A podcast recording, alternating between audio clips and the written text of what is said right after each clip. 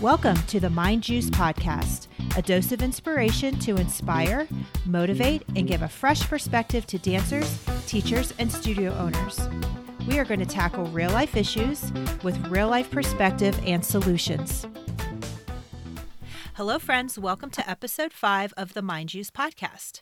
My name is Jen, and I'm so happy you're here today.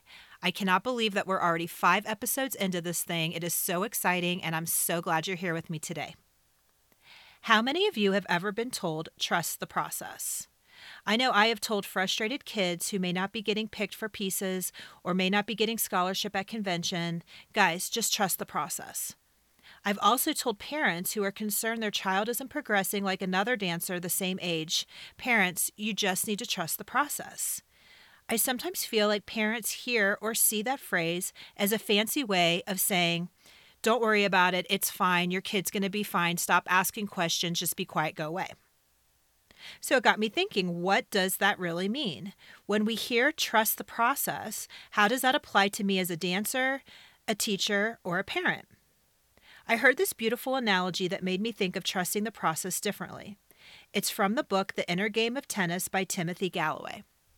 Quote, when we plant a rose seed in the earth, we notice that it is small, but we do not criticize it as rootless and stemless. We treat it as a seed, giving it the water and nourishment required of a seed.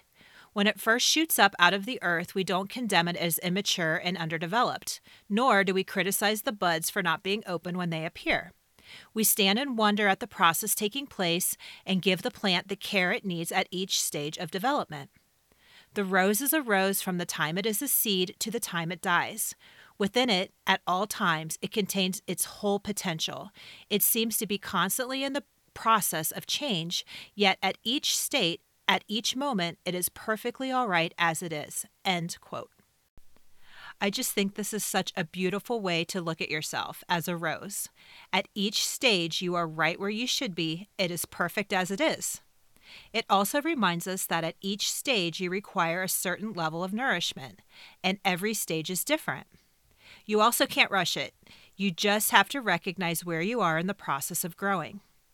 As a parent and as a teacher, you can look at your students as flowers in a garden. They're all beautiful, they're all unique, and they're all on their own process and path of growth. Dancers, you never want to judge and compare yourself to others. This is you, and this is your unique journey. Your growth is yours and yours alone, and because of that, it is so special. Growth is both good times and bad times, but you can recognize it, accept it, and make a game plan. You can say, I am where I am. Now, what do I need to work on?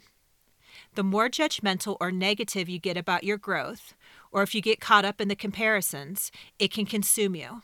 A negative attitude can lead to less focus, less effort, and a clouded perspective. That takes us back to our bonus episode of faucet and drain. You have to keep that faucet attitude so that you can continue to grow. If you get caught up in negativity and the negativity trap, you can stunt your progress. The more you can observe where you are unemotionally, and the more you can see where you can improve, that is where the real growth happens. So, as you can see, it is really hard to trust the process, but if it was easy, everyone would do it. Wake up every day and do the best you can. Stop comparing yourself to others, as this is your own unique journey. If you stay consistent, you will grow. You are your own beautiful flower in the garden, and you have your own purpose and path. And if you trust, the results will take care of themselves. Now, this week's challenge is to observe where you are in the process and celebrate it. If you catch yourself in the comparison game, stop and remind yourself your path is your path and unique to just you. You are a unique and beautiful flower that deserves to be admired and celebrated. I hope you enjoyed this episode and found it useful. I know it gave me a fresh perspective on how I use the term trust the process, and it also gave me a different perspective when looking at my classroom of different abilities of students that I just look at them as their own unique flower, and it actually gives me more patience and it gives me more appreciation for how unique and about how they are on their own path and journey. If you think someone else may enjoy this episode, please share it, subscribe, and rate it on iTunes. I hope you guys all have a wonderful week, and I will catch you next week on the Mind Juice Podcast.